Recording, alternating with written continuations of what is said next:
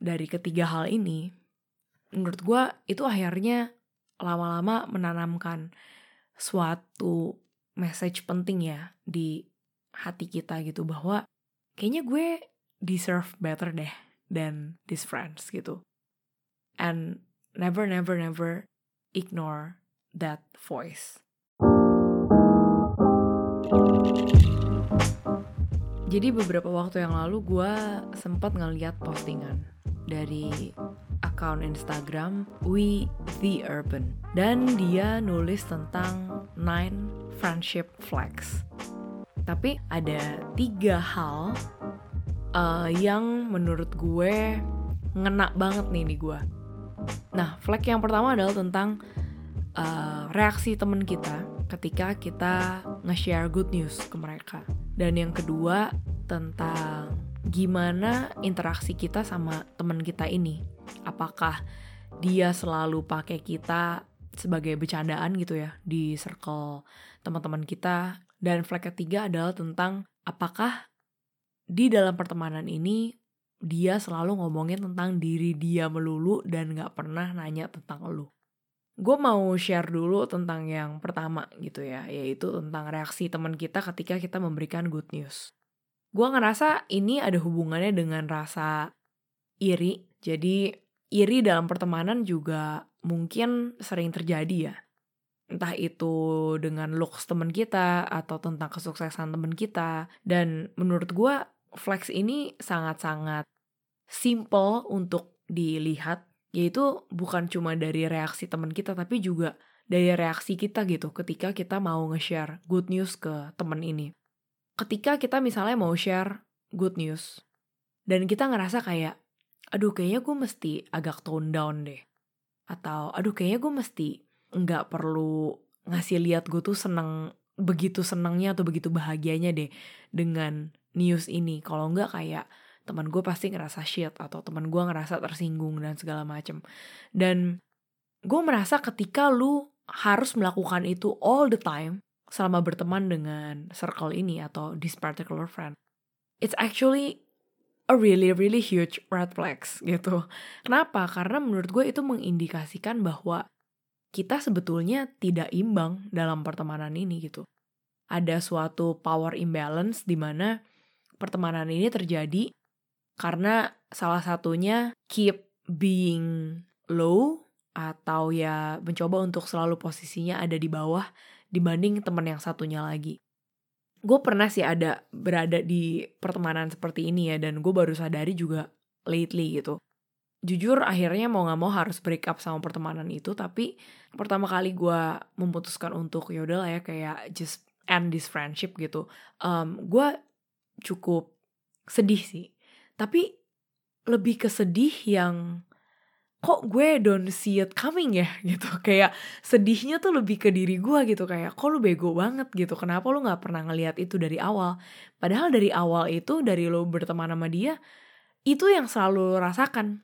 Dan gue selama ini kayak tiap kali mau share good news ataupun udah mencoba untuk share good news dan berusaha untuk uh, normal aja gitu ya selalu reaksinya kayak gue tahu lu ngiri tapi gue juga at the same time uh, mencoba untuk jadi teman yang baik dengan berusaha untuk mengerti kondisi lu dan situasi lu. Tapi kok lu kayaknya nggak pernah ngerti-ngerti gue dan nggak pernah celebrate my happiness gitu ya. Gue berasanya gitu. Cuma at the same time gue mikir aduh jangan mikir kayak gitu. Kok kayaknya gue jahat banget jadi teman. Dan ujung-ujungnya gue ngerasa di pihak gue gue yang selalu harus ada di bawah dan um, memperlihatkan kayak ya udahlah emang diri gue emang bodoh atau diri gue memang nggak bisa excellent in life gitu ya demi mempertahankan friendship ini berjalan dan ini akhirnya menuju ke poin yang kedua gitu yaitu tentang teman kita atau circle pertemanan yang kayaknya kok sering banget pakai kita sebagai sumber bercandaan atau kita selalu jadi lelucon untuk dibully atau dijadiin badut gitu ya. Dan gue baru menyadari ini juga gitu dari this friendship, gue cukup sering low key dibully dan dipermalukan sama pertemanan ini gitu. At that time gue ngerasa kayak oh ya udahlah mungkin ini cuma bercanda gitu ya. Tapi at one point lo pasti bisa punya perbandingan ya di mana ini memang bercanda atau ini memang dipakai untuk uh, memperlihatkan ke orang-orang gitu bahwa lu memang nothing. Dan kalau misalnya menurut lo ini memang sesuatu yang udah sering banget terjadi dan bahkan jadi kayak default di dalam pertemanan itu, itu gue rasa bisa jadi consideration lo banget sih. Whether you want to be in that friendship or not gitu ya. Uh, urusan apakah lu ingin membahas ini ke temen lu atau mengkonfront ini ke temen lu ya menurut gue itu terserah lu masing-masing ya. Tapi di mata gue kalau lu ngerasa kayaknya ini udah sesuatu yang off, then it is valid. Dan ini berlanjut ke poin terakhir, poin ketiga yaitu tentang temen yang selalu ngomongin tentang diri mereka terus dan dia nggak pernah nanyain kabar tentang hidup lo gitu. Nah gue pernah ada di beberapa pertemanan semacam ini gitu ya. Tapi menurut gue hal ini tuh ada spektrumnya gitu let's say ada beberapa temen yang memang ada di spektrum paling ekstrim gitu.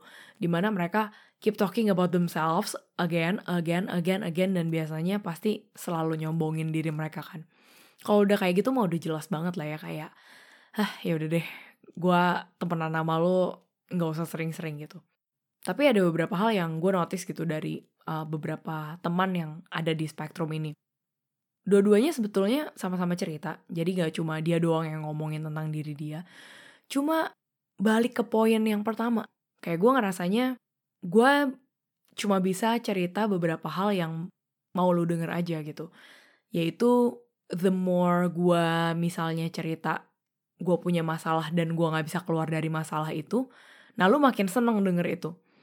Tapi gantiannya gue cerita misalnya hal-hal yang wah gue akhirnya achieve this achieve that gue seneng akan progres diri gue dan segala macam nah itu muka teman kita atau reaksi teman kita langsung asem gitu dan biasanya langsung balik ceritain tentang diri mereka lagi tentang ini tentang itu dan kalau digabungin dari ketiga hal ini menurut gue itu akhirnya lama-lama menanamkan suatu message penting ya di hati kita gitu bahwa kayaknya gue deserve better deh than these friends gitu.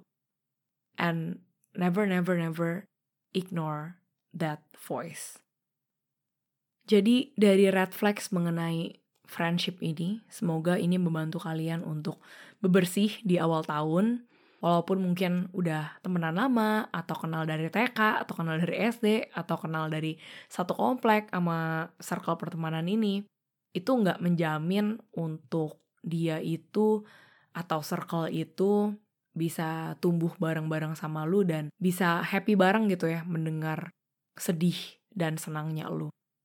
And this red flags actually juga bisa dipakai bukan untuk ke orang lain, tapi juga untuk diri kita sendiri gitu.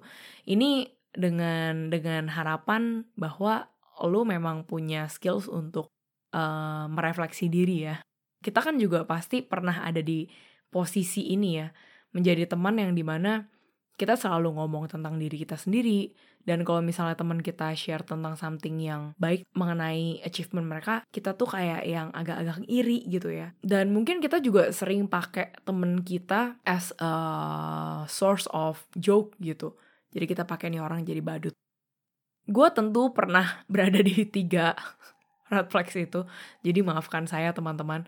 Dan ada beberapa pertemanan yang di mana gue take myself out dari friendship itu karena gue merasa kayak kok eksistensi gue di dalam hubungan ini malah bikin pertemanannya jadi nggak sehat ya. Gue jadi bitter atau nih orang juga jadi bitter kalau denger advice gue.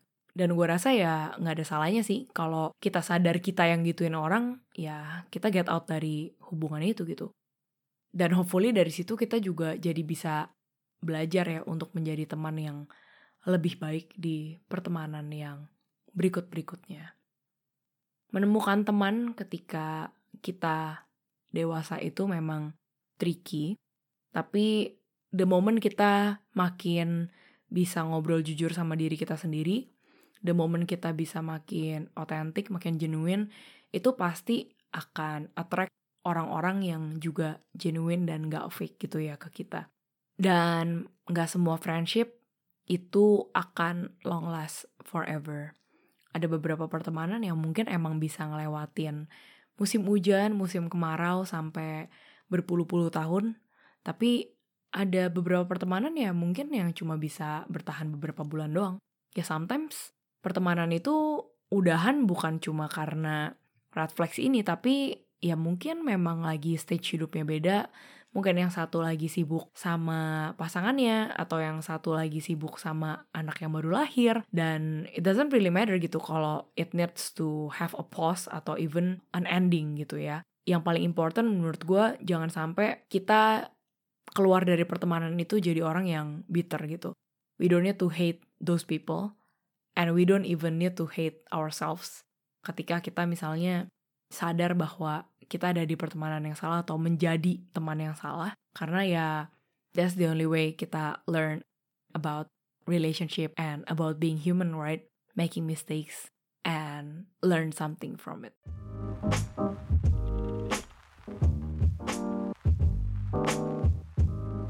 So, segitu dulu episode dari gua kali ini. Thank you for listening dan kalau misalnya kalian enjoy dengerin podcast Abjad Tersirat, jangan lupa untuk kasih rating 5 di Spotify dan share episode ini ke teman-teman kalian yang membutuhkan. Kalian juga bisa follow Instagram at Tersirat untuk melihat update tulisan dan juga pembahasan-pembahasan lain tentang relationship atau isu-isu kontroversial yang sering gue bahas di sesi disikat yang ada di Instagram Story Abjad Tersirat. Thank you.